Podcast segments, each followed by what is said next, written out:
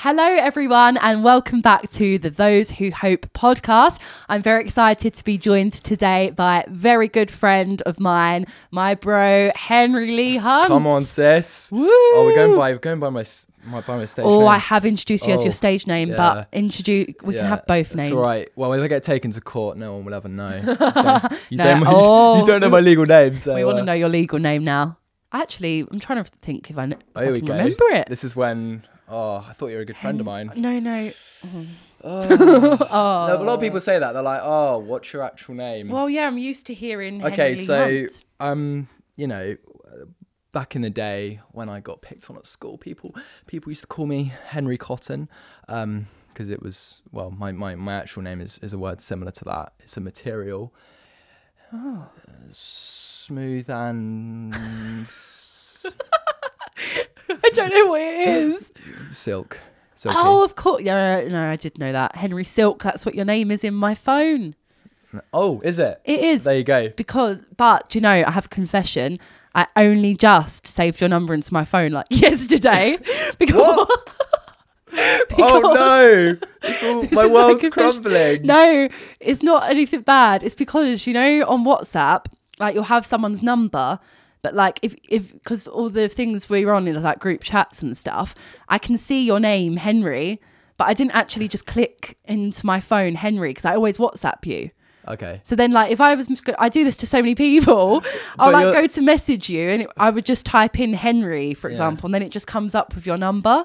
It wasn't until I needed to add you to But a group are you chat. telling me that on all the group chats we're in, I'm, I'm, you could just see like plus four four oh seven or seven think or whatever? so, then it says oh Henry. no, that's really sad. Oh well, hey, Uh, no, I do that now. for loads of people. I'm least, sorry. At least it's safe now. Right. It I mean, is. You've been Katrina on my phone for ages, but there you go. I mean, whatever. Sorry. That's right. Do you know what? I, I must have it for loads of friends. you confessed, and I forgive you. That's it. And if we confess, he is just to forgive us, and, and. Henry is following yeah, suit. Yeah, yeah, yeah. no, it's all good. It's That's all good. hilarious. But yeah, so no, but you can honestly, sis, you can call me what you want on this podcast. Like, you know, Okay. Well, know. let's let our audience choose. So, listeners, if you're listening or if you're watching, you vote. Are we going by Henry Leigh-Hunt or Henry Silk? Ooh, that is the easiest. question. So when okay, we, we haven't even introduced who you are, but we have a stage name. So I'm guessing you might be an actor. Is that correct? Yeah. Yeah. Yeah, yeah, yeah, yeah. Um, that is my my I guess yeah professional name, equity name, whatever. Mm-hmm. When I went to, I guess yeah, when people go through drama school and they you don't, you don't have to go obviously go to drama school to do this, but if you like join equity or spotlight, there's that thing of like um oh do I you know if um if my name's already been taken, if my legal Mm-hmm. name's already been taken. Um, you usually have to change it. That Henry Silk wasn't taken, but I, I did change it anyway. Um, co- well, I changed it because my mum's side of the family, um, well, it's it's it's her maiden name, and uh, yeah, quite a few uh, family members on her side were in the in the showbiz, um, in the performing arts world. So and were actors and, and dancers and stuff, um, and singers. So yeah, That's So that's awesome. where it's from. Keep the name going. that's where it's from. Yeah, yeah, yeah. I Yeah. actually, I mean, I don't want to like brag or anything or name drop, but um, uh, Get straight in there. if you get go, if you go. I mean, I'm not that I've ever been on um, Who Do You Think You Are, but if I were to, Right. well, I'm not going to, but I think you can go. For, I think Leigh Hunt. It comes from um, the second wave romantic poet of the same name, who was mates with like Byron and Keats and Shelley and that lot. The guy who was married to Mary Shelley who wrote Frankenstein. No so, Yeah, way. yeah, yeah, yeah. So that's that's actually where it's from, and then it's just well, yeah, and then it's just sort of part gone down the generations. So yeah, I don't know where the exact connection is, but there you go. Wow. So it's a name of the arts. Yeah, yeah, So, yeah, um, and we'll get on to, you know, I think we should put a couple more name drops in this pod. yeah, Yeah, but let's Yeah. keep people waiting Let's for it, you know, 'cause waiting. you got to stay listening to us. Yeah, yeah. but no, that's the funny thing with like with like names, professional names, because Mm. you you th- you just assume, don't you, people you know in that kind of world, that's their actual name. But like there are a couple, like for example, like Graham Norton, not his real name. Mm. Really? His real name's Graham Walker, No. but he, his name was taken, hence changing Ah. it. Yeah, Um, because for people that don't know what equity and spotlight is, so equity is basically like an actors union, um, and they provide support and other things too. Um, but you can get your stage name on there, so you can claim your name, so that if if somebody is talking about actress Katrina Markham. There we is go. A, yeah.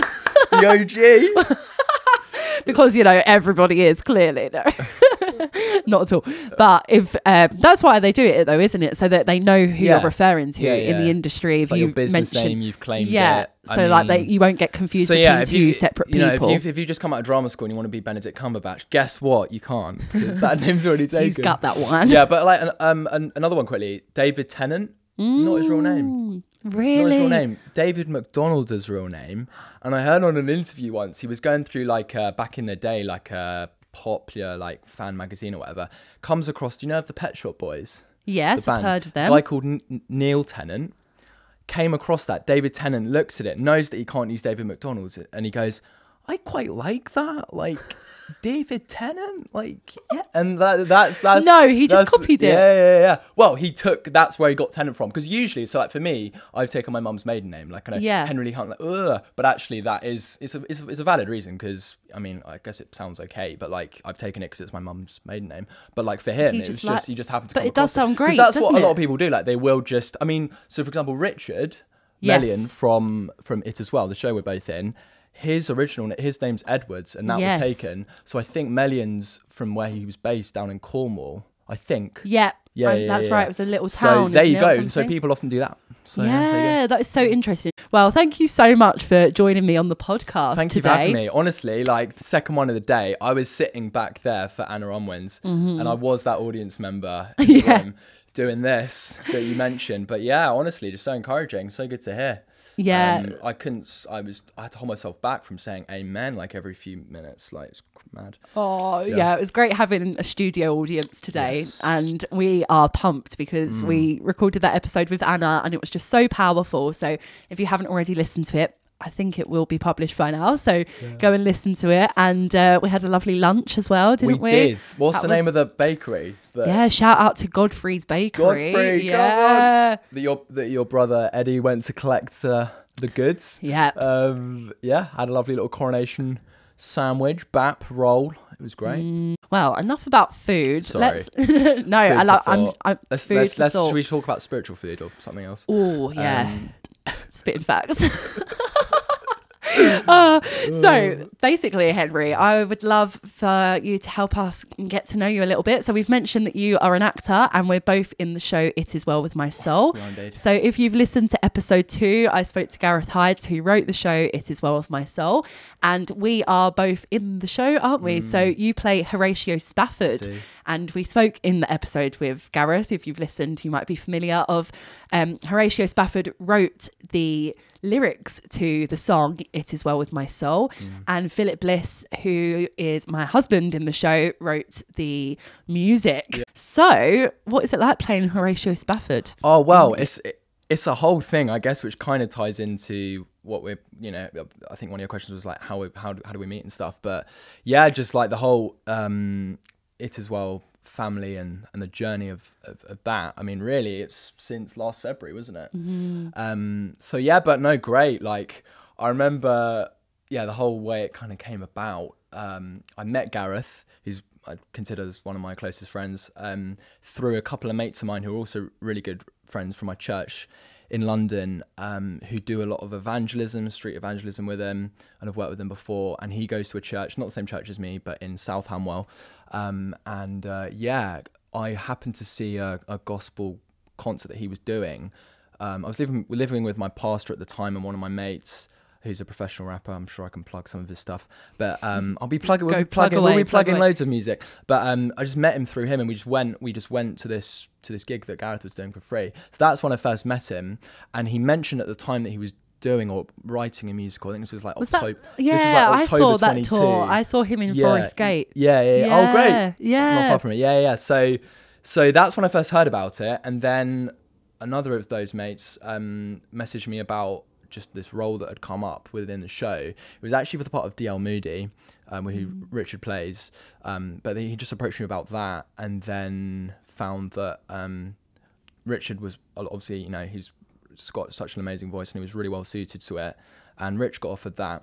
Um, and yeah, I was obviously wasn't right for that. But um, yeah, just basically the guy Martin producing the show um, supporting Gareth through that. Uh, just said, "Hey Gareth, like, what if someone goes down or anything, or you know, what you haven't got any understudies?" So initially, I was brought in as like an understudy, and Gareth was like, "Do you know what?" Because I basically Gareth, what guy, took me out to lunch at a local pub, and we chatted about it. And I was talking to Tim about like my heart for wanting to still do acting, but kind of like a lot of what Anna said, like I really wanted to do it, but I was working for my church at the time, and I was like, "Oh God, what is your will? Like, how do you want me to go about this? Do you want me to? In what ways do you want me to? Yeah, like use any kind of skills or passions that you've kind of given me." Um, and I was just talking about like what I'd done through like my Christian union at uni and what I'd done through church, and how my faith was kind of growing. And uh, yeah, Gareth was he initially rung me up when I was at church after and was like, Henry, I just don't think you're right for the role. I was like, firstly, fair enough. Is that for Horatio? No, for DL For Moody. Moody, I was like, yeah, sorry. like fair enough. Like that's that's totally fine. And I was like, yeah, like he's not gonna, he's not, you know, that's it. Like this would have been so cool, but he's just gonna tell me it's it's not right, and you know, say sorry, but thanks anyway. I was like, yeah, I was sort of ready to just put the phone down, but then Gav was like, but what if you not only came as an as an understudy, but um, played one of the other roles that I've that, that he had, which was um, the Spafford role. So um, yeah, that's sort of how it came about. But to actually answer your question, it's great playing that part. I think obviously the focus is on um, is on Philip Bliss and Philip and Lucy Bliss and their journey. Um, you know, and and how their faith is challenged a lot. Same with Horatio and Anna Spafford as well, and the not to spoil anything, but the different tragedies the the musical kind of explores and um yeah but no it's great play and and like when we had that that workshop in february um I remember them asking me. They did a little interview and they like asked me questions about, oh, what is it like to play Horatio? Basically, what you've just asked me. And at the time, I literally just been given the script. Yeah. And obviously, Gareth had given me like some background to it, but it was very kind of fresh in my mind. And I didn't, I did, I only, I only knew so much, so I kind of was a bit sort of put on the spot and kind of like blabbered my way through. But rather than making anything up, I was just like, do you know what? I'm going to be completely honest. I literally found out, but I said this like on tape. I was like, I literally found out about this a couple of days ago. I'm not going to lie. Um, I was just honest. Um, but no, like now, obviously, having done you know the the couple tours we've we've done so far, it's, it's a real privilege. And yeah, obviously, great great to play that and to be part of the company. But I think first and foremost, as you'd probably agree, just um, the blessing it is to be part of that show, to know why we're doing it first and foremost, to um, make Jesus known, to spread the gospel message, but to do that through a true story. Like I think a lot of Christians would would, would look at it, would would would watch it and go, oh, you know, you're like, there's a lot of obviously scripture we get in and a lot of like truth uh, that the characters say. And it's like some people might think, oh, like, are you just sort of forcing it on people? Well, no, we're not. Like, we are very direct with the message, but to be honest, these are it's told through the lens of like real life, like what did happen. And Gareth has obviously done loads of research into it. He's read honestly the, m- amount of books that man reads and the stuff he takes in to ha- help him form the way he writes it and the songs and everything. Um, but yeah, no, it's just so great. And obviously the things that doing the show, meeting you guys, uh, meeting Gareth has all led to. Um, it's been it's been great. So, but yeah, no, I mean, I'm just excited to see like what will happen going forward with the show. Um, the blessing it will be for you know the audiences, and yeah, also just touring it, just taking it around like up and down the country, and who knows what God will do with it. So. Yeah, which is so exciting. And I love what you said there about um, how it is true life and it's so accessible because I've got a real heart for things not feeling like closed doors to people that don't have the same faith as me. Do you know what I mean? Like Yeah. anything I do that's faith based, I'm like, this isn't just for Christians to enjoy. I want, I want anyone to be able to watch this and be blessed by it and, um, and for it to, you know, have an impact on them. Yeah. Um, and I think that because it is a true story, that people, because I've had a lot of friends who don't share the same faith as me, but they've come to see it and they've just been inspired by these people's lives, just watching what their life is like. And Yeah. I mean, I love a true story as well. I love being inspired by real people and i suppose Yeah. that's what this podcast is about as well. and uh,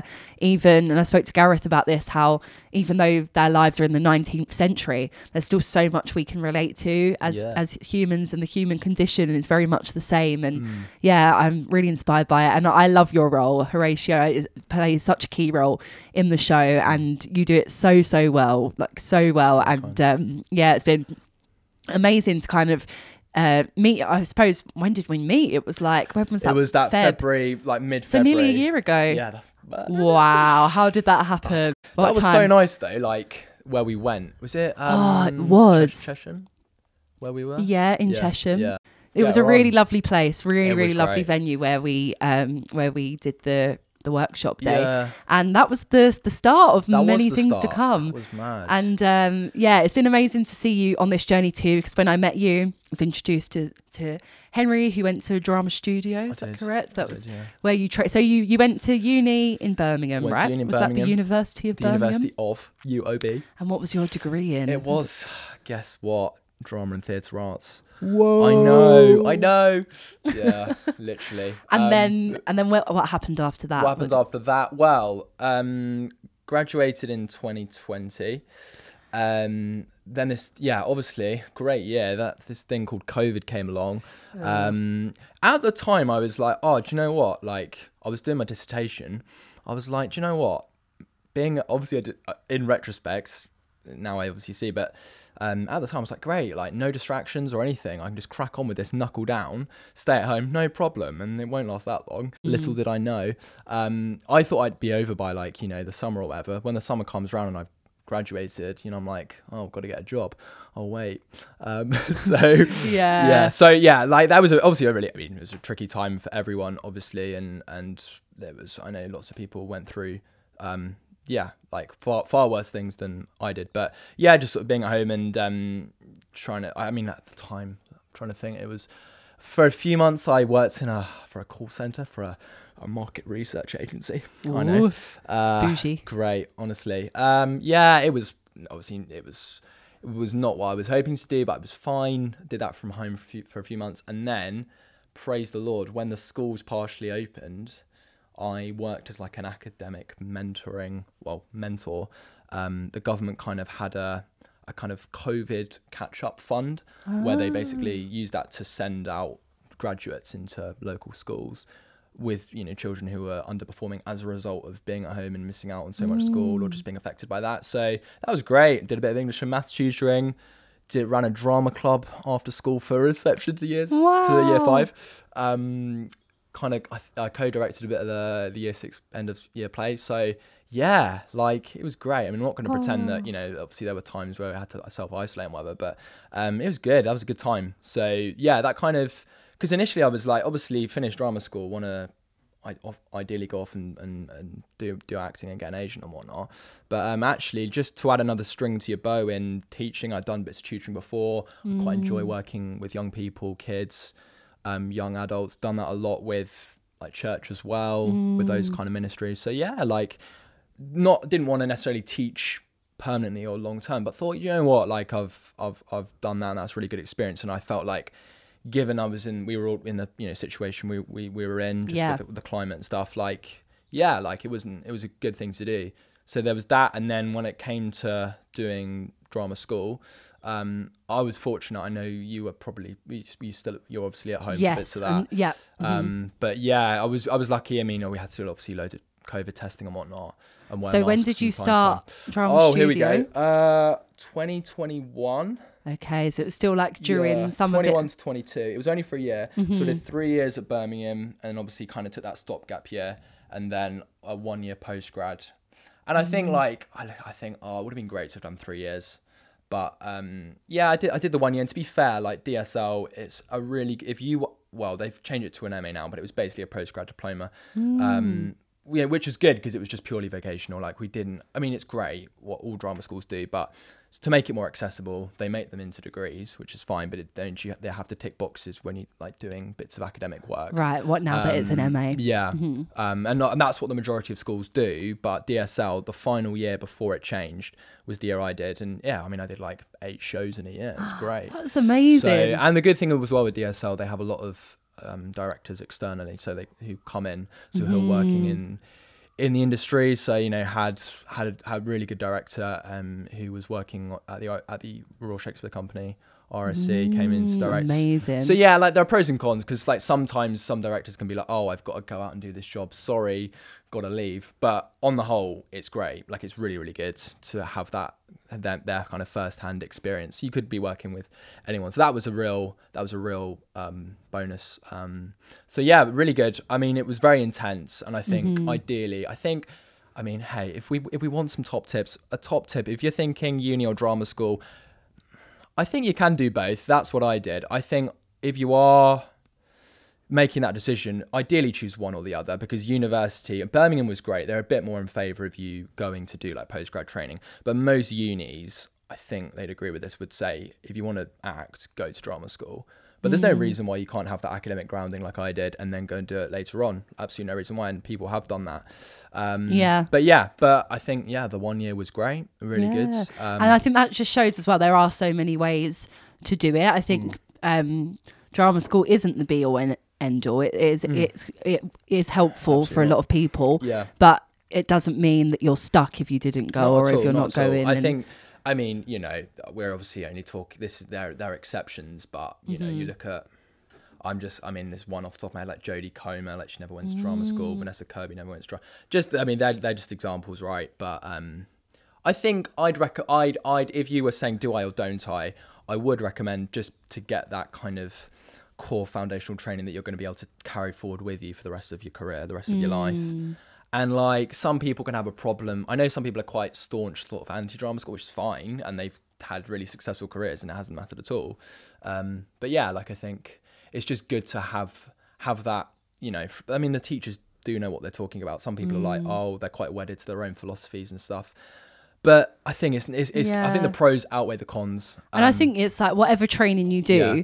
just do it from a trusted source. I guess, like even Mm. Yeah. I mean, even through um through It Is Well. Our Yeah. director is so amazing. And One of them is now my acting coach. Come on. like, you know. I think again, it can. There's obviously a cost that comes with it, but to Mm-hmm. have an acting coach as well, I know people who do that, and even after training, after drama school, like you are now, like it's really good just to keep it up. Because Mm. Yeah. same thing. Sorry, silly analogy, but with like driving, you pass your test and you think, yes, that's it. Yeah. But really, it's only the start. And um, same thing with drama school. I know they're different, but it's the same kind of principle. Like you do your training, And then it's you're qualified. You can call yourself a professional. You've got your degree or whatever, but it's only it's only the start. You've got a whole big wide world out there.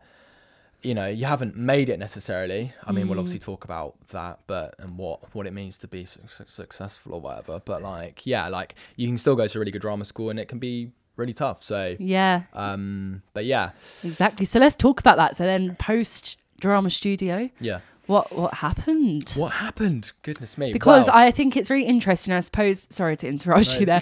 Um, I was speaking to Gareth too about he's had a really interesting career in that he's worked in ministry. He's also worked as an actor, Yeah. and I said to him, um, you know, what was it? What is it like now? Kind of transitioning to this time where you're going back into the industry, sort of thing. You know, he's been Mm, working in ministry. yeah, Now he's written a musical, um, and he's acting. He's doing all the things. Mm. He's producing, you know, and he said, "Well, it's kind of one and the same. You know, I'm still my heart is still the same. It's to it's to spread the word, spread Mm. Yeah, the good news. And um, I think you've had." Um, a career so far that also really links the two together really Yeah. nicely. Yeah. So yeah, would you like to tell us? Sure, yeah. I mean, I think last year, so I was going to say, I mean, we obviously talk about testimony and stuff. I would say it kind of comes in two parts where you kind of have this time in my life, probably university, where you kind of encounter, meet Jesus, um, and my faith grew slowly but surely over that time.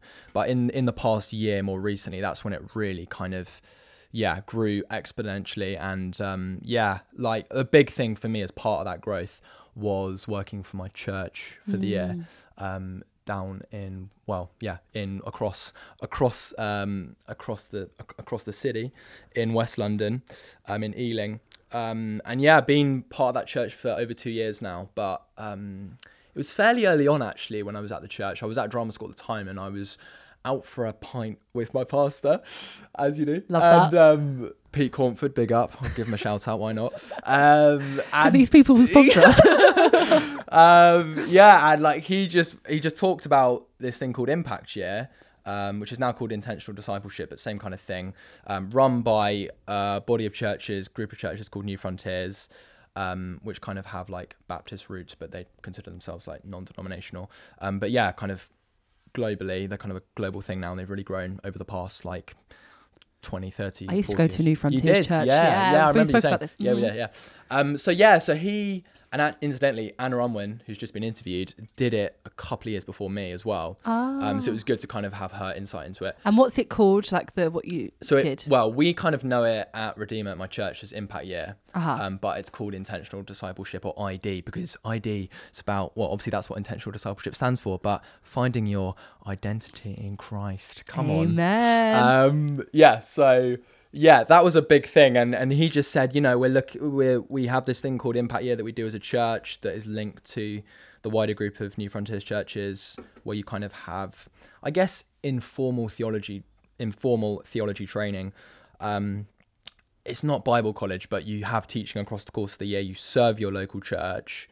You have weekly teaching, Bible teaching. You go on like a mission trip. You have in person teaching as well. You also just like, amazing. You just, you know, meet like minded people, um, your kind of stage of life. To be, I say your stage of life, I mean, you can be as young as 18 but i know people who old uh, who have been older who've, who've done it but um it was it was mm, like I think it, re- it really did change my life in a big way. I'm glad I did it. Um, but I remember him saying to me at the time, uh, "Yeah, we thought we th- we kind of wondered what would it look like if if Henry did it." And initially at the time, I had the very similar ac- um, reaction to Anna in the, you know we're doing the same kind of we're working in the same kind of field, and I like her was just sort of like, oh, like yeah. To be honest, Pete, I didn't say this to him, but in my heart I was like, I just want to be successful and you know finish drama school and like just go out into the world and get an agent and yeah be in be in shows and i remember at drama school they'd always ask you know you've got to pinpoint a particular part of the industry you want to work in to begin with and then branch out that's the kind of thing the kind of conversations you have to have with your agent and for mm. me i mean i prefer I love working across all, all mediums is great, but I prefer theatre. So I was like, you know what? If I work for the RSC, the National Theatre, and or the Globe, I'll be happy. That's what that's I mean that isn't even that long ago, you know. Um that's what was going through my heart, going through my head. So that's how I was feeling. But That's then how as, I'll achieve. yeah, yeah. And, And, then as as time went on, I had just had conversations with people who'd done the impact year before, and yeah, prayed about it. I guess um, thought about it, and yeah, I just well, obviously God led me to make the decision to do it. But I'm just so glad I did because I guess you kind of go into these things, particularly like a year long thing like that, and you're like, oh, I don't really know what to expect. Mm-hmm. Um, but now, yeah, like made friends, friends for life, like and like done that year with them, and yeah, just changed my life. And I think, yeah, I wouldn't be the same person had I not done it. I'm not the same person. My spirit, I mean, like I say, I I don't know. I probably got saved or properly became a follower of Jesus around 2021, Mm-hmm. so towards the end of uni. But um, yeah, I think it was over that year I really, really grew and Mm. um, just sort of found where my true identity was and gave it all to God, you know. Wow. So it was, it was, and I honestly, like, to people listening, watching, like, I would, if you're at that, po- it doesn't matter actually how old you are, but if you're at that point where you're like, you know what, I could take a year out. What am I going to do? What could I do? I honestly cannot recommend that internship enough. Um, and don't just see it as like an internship, like oh, it's a gap year. Yeah, it is, but it just it just changed me from the inside out. It was just unreal. Like, and just what I learned, um, the way in which I serve church, becoming such a core part of that church as well, and seeing things from the other side. 'Cause You often go to church on a Sunday, worship, hear the preach, connect with people, do meet up groups in the week. Uh, but and then that's kind of it. And obviously you get stuck into serving and stuff at different ministries. But for me, seeing it from the other side, working in an office as well throughout the week, really just changed my whole perspective on it. What it looked like to properly kind of serve and you know give a year to God. Well, obviously we try and as Christians give as much time as give everything to God and do that every day. But for me, it was like intentionally putting that year aside yeah, to do was that. that. time was kind of Yeah. mapped out, and I think as Yeah. well with you being relatively new to like having given your life to Jesus, as you said, that being able to have that opportunity of a whole year of people Yeah. pouring into you and and being Yeah. taught about God's teachings and putting it into practice. I think being able to put into practice what it is to follow Jesus, I think that is amazing. And I think it's probably really equipped you for what you're doing now as well. Mm. And so, how did you get from what you were doing in that year to what you're doing now? Yeah, well, it's funny because I kind of saw that year as okay, God, I'm gonna be really intentional with working for church. If I have acting opportunities to come along, cool. Actually, to begin with, my pastor even said to me, he was like, mate, if you get something that comes up, I think Anna got told the same thing. If you get something that comes up, if you get a big break opportunity, mm. whatever, you can just leave. You can go off and do that. And that's what I thought of going into it. But as time went on, it's there's a, a verse which I um, is quite helpful with this in the Psalms, where it's like if you you know you pursue God, if you love God wholeheartedly, He'll change the desires of your heart so they align more to His will. And that's kind of what happened. I was like, Do you know what? Like I had an agent at the time, and there were some things auditions that I got put forward for that would have been had I got them pretty good, like a pretty big deal. Um, there was even one thing where I got an opportunity to meet with a director, but it just would have clashed with so many things I was doing on my year. And I mean, I I won't I won't go into all of it, but there were also some things. It was the best year of my life, one of the best years of my life, and yeah, like just the way I changed in that year, but also one of the toughest years as well. Like it wasn't all rosy, and um, I just had a hard time with. The, my agent was great, but just stuff I was being put forward for, and this is a conversation that a lot of Christians in the performing arts talk about, just being put forward for stuff that was compromising to my faith, and um, yeah, there was that attached to it as well. But I just prayed about it, and I just felt God saying, "I just want you to commit to this year like properly and just see it like see it out."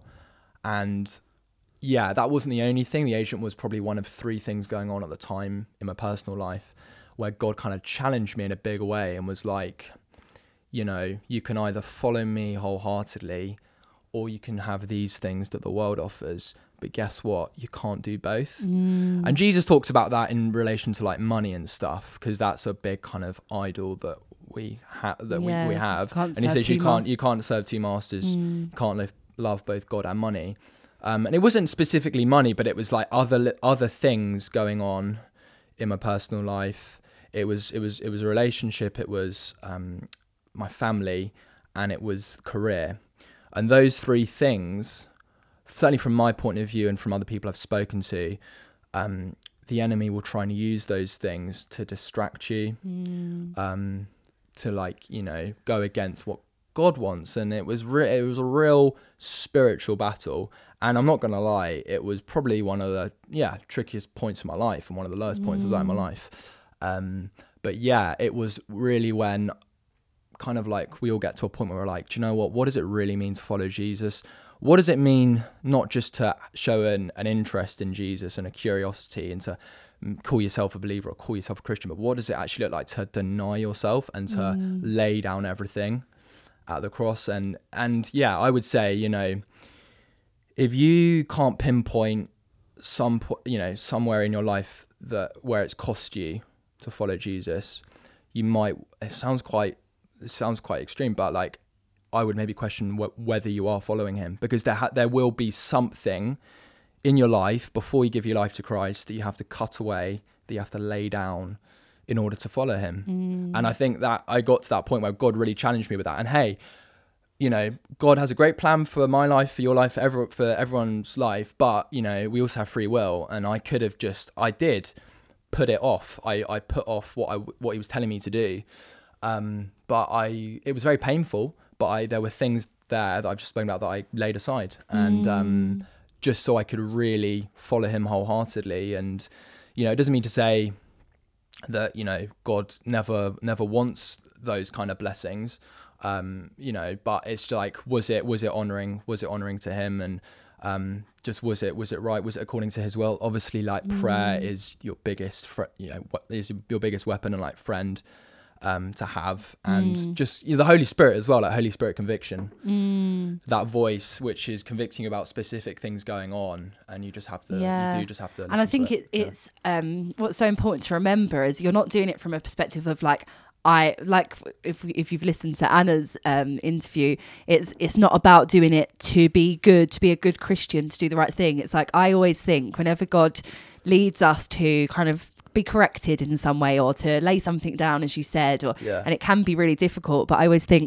it's because he's a loving father like Yeah. he doesn't want to do anything to do to restrict our fun to, he doesn't want to give us a hard time at all he wants us to live life to the fullest so he wants us to give us the best life we can like to have in fullness Yeah. that doesn't mean that we life is without its struggles but it does mean that if he is asking us to stop something i always think of it as the same as a loving parent Hmm. would say to their child don't touch that it's hot and it's not because the parent wants to restrict their child but um it's because they know what's best for the child they know they know that Yeah, that's yeah. going to cause harm whereas i've got something better that's going to be a good thing Hmm. and um i just think it's so powerful to remember that it's the character of god when Hmm. you when you know that you're being corrected in something is to remember his character that he only ever does anything in our best interest Yeah.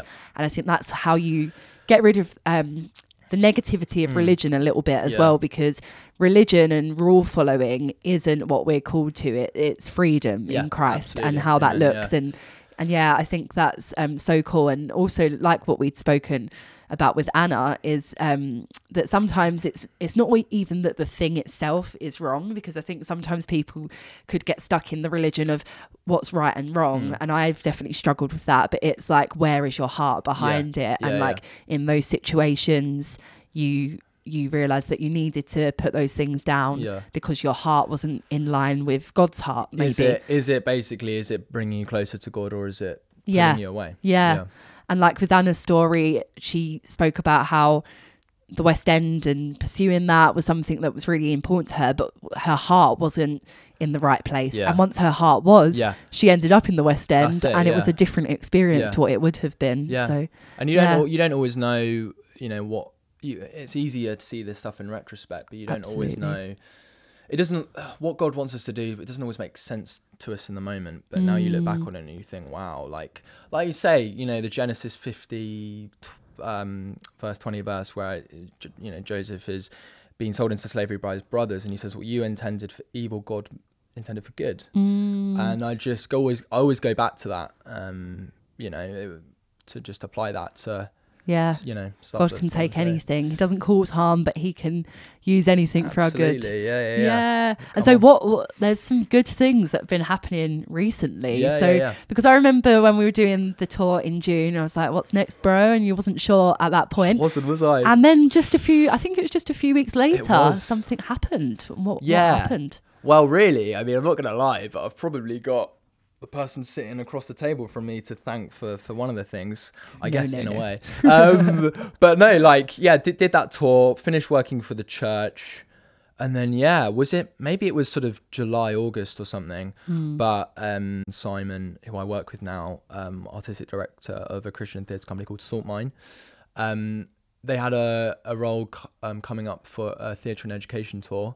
They were doing that. They've been doing for the past ten years or so, called Switch Up. Um, it tackles knife crime, county lines, gang culture, drug use, things like that. That we take into secondary schools, mainly in the West Midlands, because that's the we've got had a lot of support from the West Midlands Police for that. So um, yeah, there was an opportunity coming up with that, and you put me in touch with with with them regarding it. Um, I think Simon was gonna because obviously I'd worked. We he, he'd helped um, with like the stage management side for the first for the first ever show. Yeah, so was that when you first met him? That's when I first yeah I first met him in that rehearsal week because me and Richard Richard and myself stayed at their house. oh yes, of course, So- yeah. And it's funny because Simon tells me now, he didn't obviously tell me at the time, but he tells me now, he was just sort of, yeah, me being there, he was like, oh, I wonder if that guy would like to work for Saltmine one day.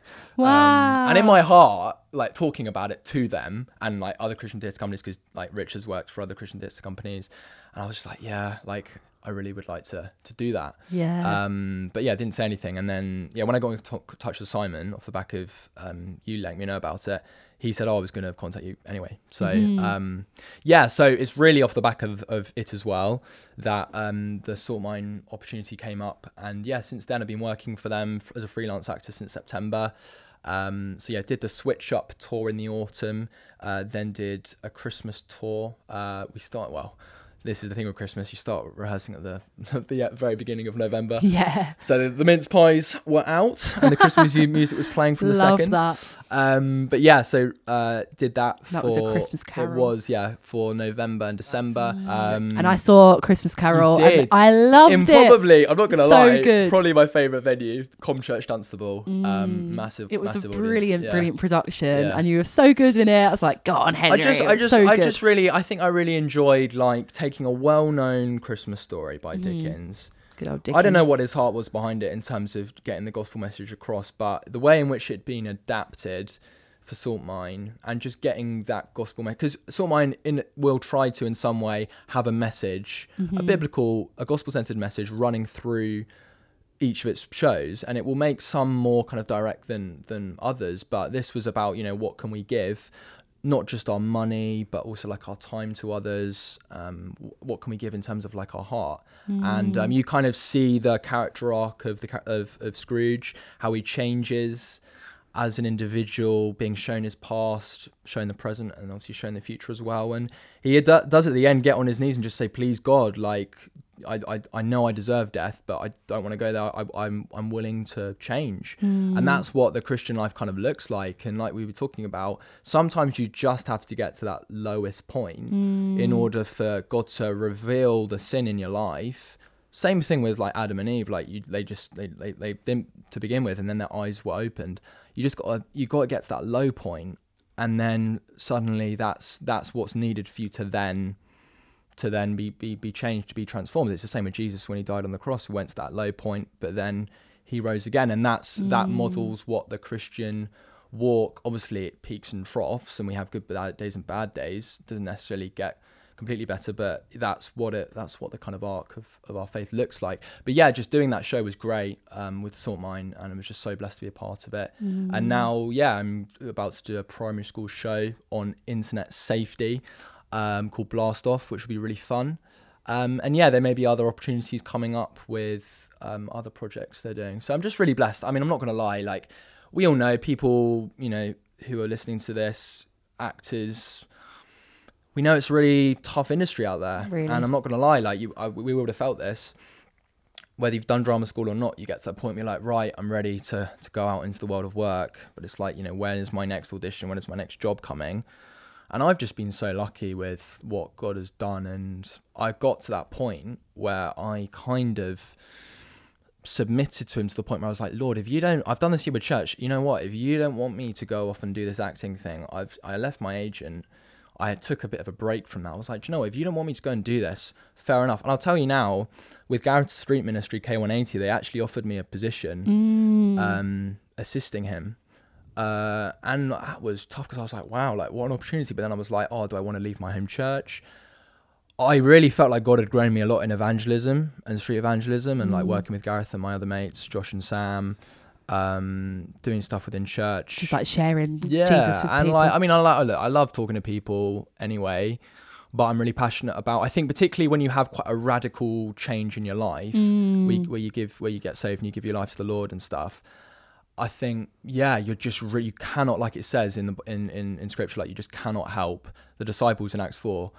They could not help telling others what they'd seen and Yeah. heard, even if they were going to get flogged for it and Or killed. We're so ill killed, you know, and and we we're so blessed in this part of the world in in, in Mm. the UK to be able to freely like worship and share our faith. Of course, some people, a lot of people won't like it, but it's just something I feel really kind of led to do. And when Paul talks about like the Ephesians four ministries, I'm like, I just I just love talking to people about Jesus and evangelizing. So yeah, that's um that's been like yeah a big part of of me wanting to both you know make my faith a big part of what I do in terms of work, but also do the acting stuff. And I don't know how long that will last for. You know, I'm really love what I'm doing with Salt Mine at the moment, but just to, yeah, even even for a few years, I was like, God, how can I combine the two things? You know, hmm. and and I think there are people who wa- are in the secular. I don't want to make too much of a distinction or a separation between like the secular and the sacred and stuff, but there are people yeah, who work in the secular world who you know are st- we can still in some way witness.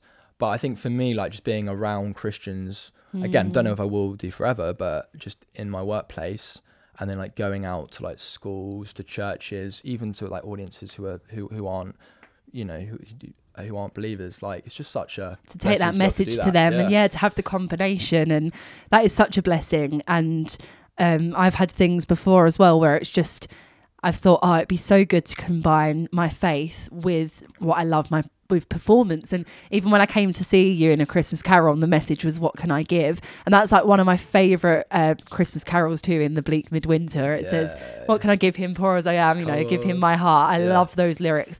And um, it just really spoke to me because I was like, it is such a blessing that God has given us these gifts of creativity to act, sing, dance, whatever it is, to be able to then use that back as a gift to other people. Yeah. And it just really like reminds me of the weight that has of like, this is really special that we can do that. It's such a privilege. And I think what you're doing with Salt Mine and with it as well is doing like really high quality work, really high quality theatre.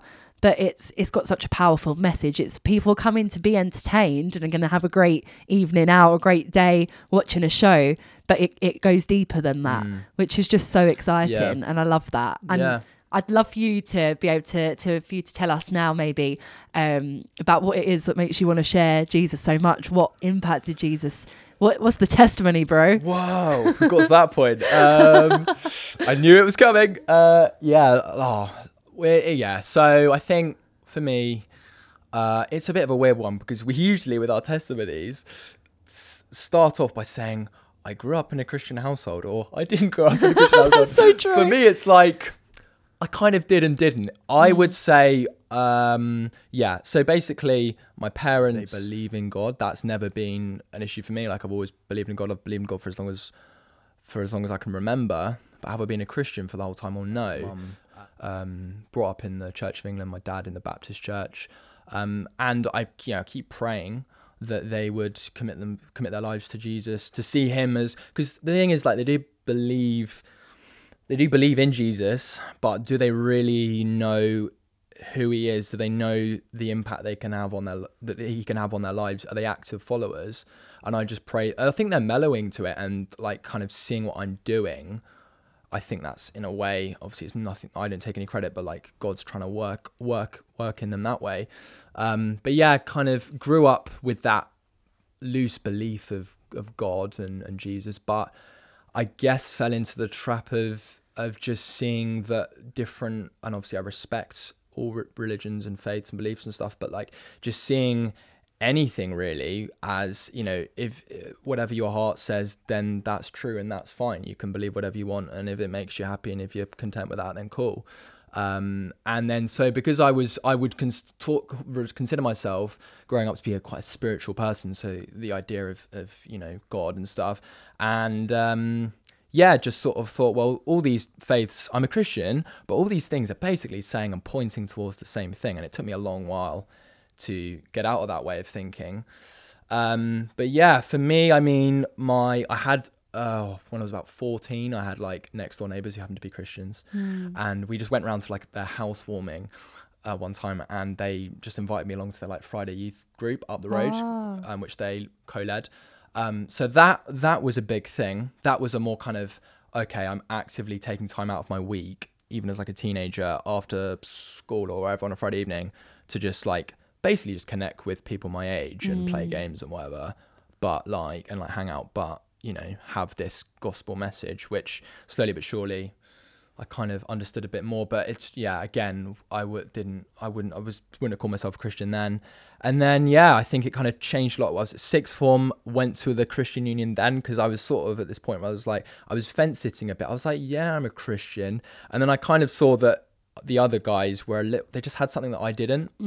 I remember doing actually a UCAS. UCAS is like oversees, like a lot of the unis and colleges and conservatoires and stuff. Went on like a UCAS convention day where we looked at unis, um, and a guy. I got the guy I just happened to sit next to on the coach had a Bible. I was like, wow, like, yeah, like I wasn't. I mean, I I, I didn't you know, I was, I th- I don't really think I'd read, I was reading the Bible or anything at that time, but I just showed curiosity. I showed interest. It didn't, it didn't feel too jarring. I was like, cool, this guy's got a Bible. And he was like, yeah, hopefully I'll, he was telling me about his hopes to do like theology one day. I was like, that's cool. Um, and I, I had a convo with him. And then lo and behold, when I got to uni, he went to the same uni and he happened to say to me, oh, I'm going to the sea. I'm going to the Christian Union, like first meeting of the year. Want to come? I'm like, yeah, man, I'm a Christian, of course. And then I get there and like everyone's worshiping and lifting their hands in worship and stuff and like, crying out to the Lord. I'm like, okay, this is a bit, I'm a bit. I'm not gonna lie. In my heart, I was like, I'm a bit weirded out here. Um, like if I'm being completely honest. Um, and then yeah, just like heard a lot of the messages that were being like spoken on and stuff and hearing about Jesus like all the time. And I'm like, okay, wow, that they really do love this. This dude. This, yeah, because like I knew, I, I thought, I thought I knew Jesus. yeah, yeah. But I think the thing is, you've got to have to ask yourself, you know, do you know of Jesus, or do you know of God, or do you know Him? And I'm, I know, in, you Have know, you that's in that's in italics. You know, I'm, I'm. Yeah. I'm, I'm emphasizing that. Yeah. Do you know Him? Uh, and I didn't know Him, and so I don't. Again, like I don't really know when I fully committed my life. But I remember like walking into it because this was a time in my life where I was like starting to go to church more. Because CU were like, we're CU, and it's good to come to CU in the week, but we're not church. We're not a substitute for church. So go to a church on Sunday. So I did kind of on and off like go to church at home, but like not really. Like I wouldn't have really called it like a home church or anything. So I went to at the time it, uh, I went to an, an Anglican church, and I because it was just what I was used to, and I walked in, and the vicar at I just spoke to him, got to know him, and he said to me a few years later, he was like, when you first walked into church, don't think you're a Christian, but when you left, like three, four years later, you definitely were. So I don't know when it happened, yeah. but it was at some point in that time. And I think, yeah, the age of kind of, yeah, 19, 20, 21, that's a really kind of pit, like, that's a, that's a key point for a lot of people where they're like, they kind of make this decision. Am I actually going to follow Jesus wholeheartedly? Am I going to make him Lord of my life? And yeah, so there was that that was the point where I guess I started to have like difficult conversations with my parents just about um yeah like what I believed in and stuff. And my mum um uh, was quite into like the spiritualist church. So um yeah kind of again a bit more in in unquote unquote like holistic in its kind of views of who God is. Um you know stuff like mediums and like channeling and stuff. And at the time i went i went to the i would go because i was like this is my mum like i love her and stuff. I'm gonna go and i'm gonna go with her. And at the time i had some issues like my mental health and i had i was like depressed and stuff and um yeah like went along with her to, and at the time i was like all this stuff i'm getting from the spiritualist church this feels like maybe it's like actually quite fulfilling. Maybe this is the answer. Maybe this is the answer to all of my problems and over time they like they would have like the cross at the front and they'd have like a picture of jesus at the side. And over time i went there for a little while and they'd like take that stuff down and i was like oh okay. Uh, maybe jesus is like you know a part of this but maybe he's not like front and center. But then i got to a point i think it was in my second year at uni and i was with one of the ministers at the church and we i was just talking about the spiritualist church was going to and kind of being involved in that but also with the cu and with my Christian faith.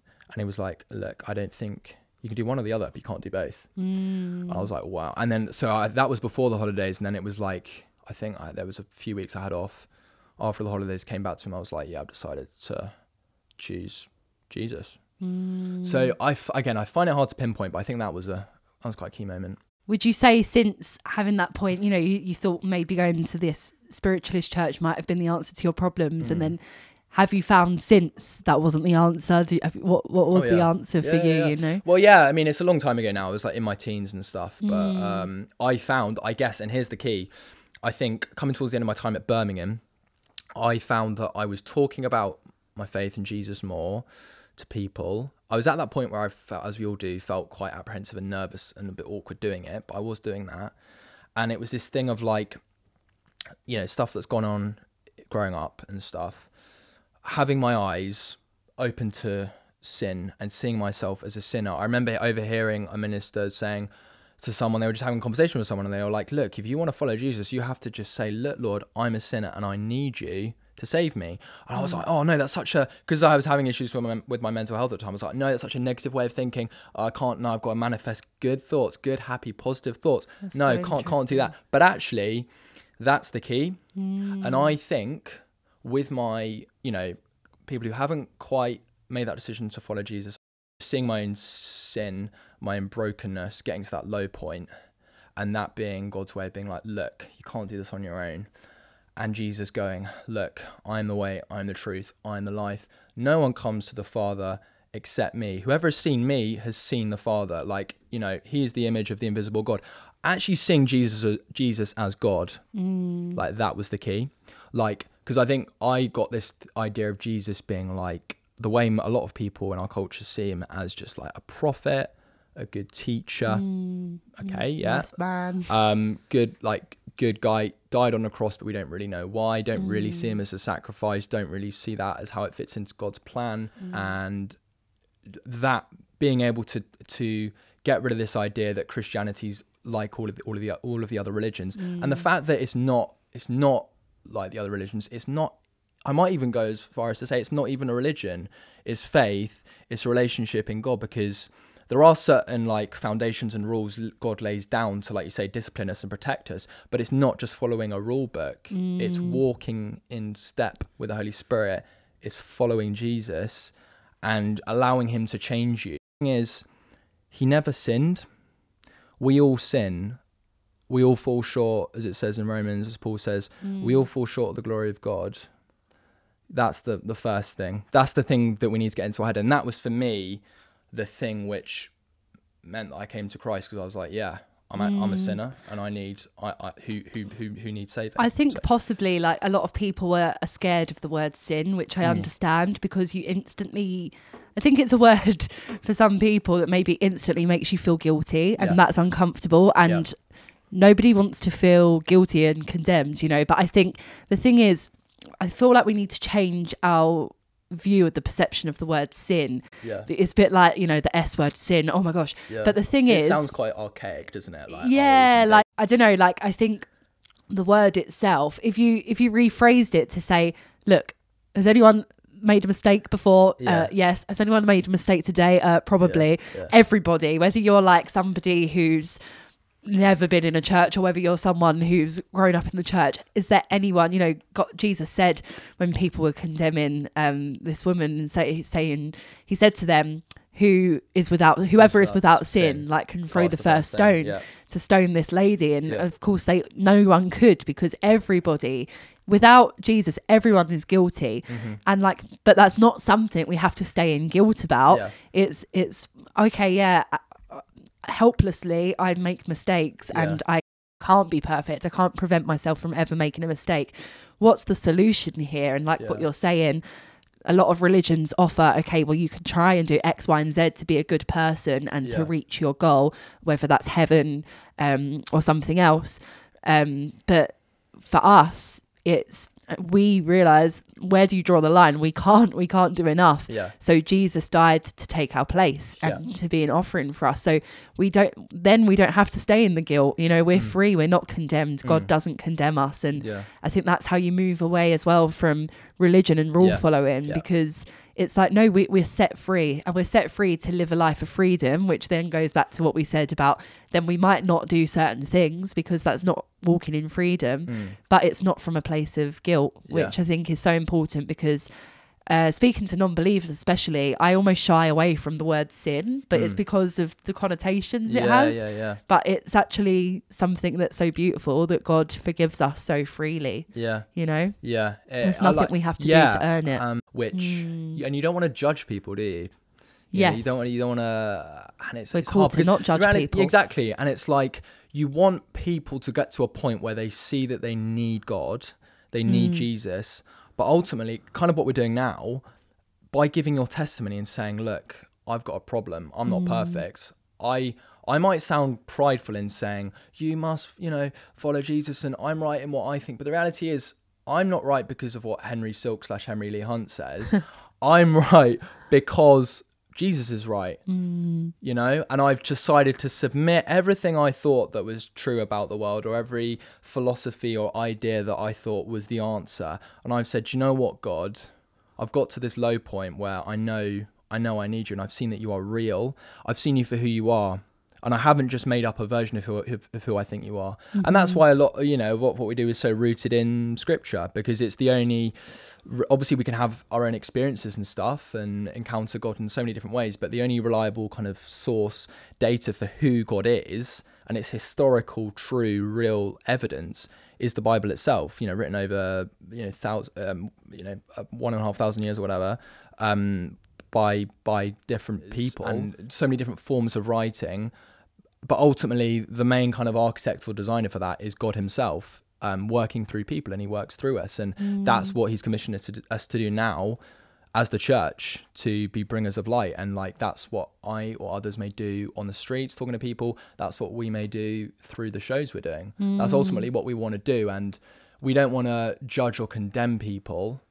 Um, we just want them to know that you know that they ultimately everyone needs Jesus. We all need him. Everyone and we're also Jesus. loved by him. We're loved by him. We don't deserve it through anything we've done and we can't earn it. Mm-hmm. All we've got to do, you don't actually have to do anything. All you do have to do is just get on your knees and say, you know, like Paul says, you know, if you confess with your mouth that, that Christ Jesus is Lord and you believe that God raised him from the dead, you you will you will be saved. Um, you need if you believe that in your heart, if you want say, God, I want to see that you're real and I want to know who you are, Jesus, he'll allow that to happen, you know, if it's according to his will, which obviously because he doesn't want he wants people to know him. He wants to save people. Um and but he yeah. makes it so simple. Yeah. You know, we can just call on him to be forgiven. Yeah. Say we're sorry. Say we want to follow you. Yeah, and we uh, and and he'll want us to to live according to to the Spirit, to walk in peace and love, and to show those that that fruit of the Spirit: peace, love, joy, gentleness, patience, self control. All of those things. But doing those things won't save us. Jesus, God's already done the work Mm. By So- dying on the yeah, cross Everything that you've place. done in your past, everything you're maybe living in now, everything that you will do in the future. You know that that's all that got nailed to the cross two thousand years ago. you That's know, because, you know, that's what we believe. We're preaching here. Yeah. But we believe that Jesus died on the cross not just because he was killed by the Romans, but he chose to do that so that Mm. Yeah. we wouldn't have to be punished. Yeah. He was punished and he rose back to life to show Yeah. he defeated and death. he knew that he needed to do it but jesus got tempted to not do that but Mm. he got to a point i mean he was sorry quite graphic but he was sweating blood like he was going through a lot so much in the garden of gethsemane when he was about to be handed over to be crucified and he was like yet not what i will father but what you will. And he was that that's what it looks like to submit to god and it can be so painful. And that you know what i've been through what any of us have been through with our testimonies is nothing compared to that. But the hard times the low points we've been through is kind of a, a reflection of that of just giving it all to god. And um, yeah and he's got a plan for, for my life for your life for everyone's life but you've just got to take that step in giving it all to him yeah. And that's what makes all the difference. absolutely And I can't believe it, but it is time for us to end. oh what i was I only know. just warming up I'm so- really? Oh no! Is that it? Oh my goodness! I think, Mate, well, so sorry. Henry, I'm sorry, there might have to be a part two. Oh, do you know what? That's no so that's, that's that's no bad thing. I'm looking forward to it. You know. It's- Yeah, I mean, look, like, I mean, it's just such an amazing, like, such a blessing to be in this space. Like, I was just when the other interview was going on, we've got Barbra Streisand on the wall, we've got Gene Kelly, we've got Frank Sinatra. We've got some signed photos I mean, here. we've got some diehard Hammers fans. We've got Bobby Moore. at the other end of the room, we've got. Oh, We've diverted. We've got yeah, we've got like Carlos Tevez. He's just oh my really ha- goodness. Henry's having a great This time. is Michael unbelievable. I didn't realize. I didn't realize Michael Caine. Yeah, I didn't realize that uh, West Ham used to be sponsored by Doc Martens. That's mad. Oh yeah. Um. Anyway, it's great. Um, well, well, that does give us the opportunity because I thought, oh no, we're not going to get to do the, our name drops, but there's somebody on this wall that you have a connection to, isn't there? Well, yeah. Well, maybe a not, few not, people. not me personally, but um, yeah, my uh, where I get my Leigh Hunt surname from. Well, it's, it's my mum. First and foremost, it's my mum's maiden name. But um, yeah, her her dad, my grandfather, um, was an actor, and yeah, uh, was in Funny Girl. With Babs. um, with with Babs herself, with with Babs herself. So yeah, um, I was just I saw that. Oh, look at that! You've got it signed and everything. Um, yeah. so, your granddad worked with Barbra Streisand. He did That indeed. is so He cool. I mean, yeah. my mum is going to be fangirling right now. We are going to have to wrap up. Sadly, everyone's going to want to come with us now to chat to my mum about Oh. Barbra Streisand. But is there anything you want to leave our listeners with? Oh wow. Um, I mean, also, I feel like we we didn't get into so much, but you were Oh. saying about how you know your life was changed from God. You know, Mm. like that you was one way and now you're another, and God's transformed your life. And is there anything more you'd like to say on that? that I'll try and be as to the point as possible, but I just remember a few years ago, um, my great aunt big up Auntie Joyce. She's actually the same age as the Queen would have been, 97. She's Wow. amazing. Um, she's one of the few born again believers in my family. I can have really op- open, frank discussions with her about how my life's going and talk to her talk to her openly about faith and stuff. And um, I just remember her because we often like email. We speak over the phone, but we often email as well. I just remember her emailing me one time when I was at uni, and I wasn't. I wouldn't have considered myself a Christian then. I wasn't fully like, yeah, I wasn't. I wasn't a committed Christ follower. But I just remember her saying to me, "If you, even when you do choose to follow Jesus, you'll never regret it." You know, and at the time I was like, oh yeah, whatever, whatever. huh." Now I look back on it and think, wow, she was so right. You know, and I just yeah, I thank God for people like her. Um, you know, uh, yeah, the way in which God used her to to kind of help me and to give me that assurance and to give me that that true hope that we can find in the Lord. Represent. Isaiah 40, 31. So yeah, praise God for that. But yeah, you just look back on moments like that and you think, wow, thank you, Lord. Mm. Um, and yeah, I'd say the same to to to, to anyone. Um, you'll never regret it if you choose to follow Jesus. It won't be easy Mm. at all, but um, God does have a plan, and He just wants to be in a in a relationship with you and to to to know you. And yeah, to I just I just urge you to to to, to do that and to put your identity in what's most important. To just put God front and Mm. center. You'll never regret it. Yeah, you'll never regret There it. And even if it's hard sometimes, it's not as hard as being without him. Absolutely, that's so. a good thing to remember as well. Come Yeah. on. Oh, I love it. Thank you so no much, worries Henry. at all, sis. Thanks so much for having me. Thank you so much for joining us on the pod. It's been, I was like, what's he looking at then? Still rolling. It's been so, so good having you here. Thank you so much. And I think now we should celebrate with a cup of tea. Let's do it. And, uh, My third cup of tea of the day. Come on. Woo! I've converted him. Not, well, Many, not really me, many, many hot beverages have been had.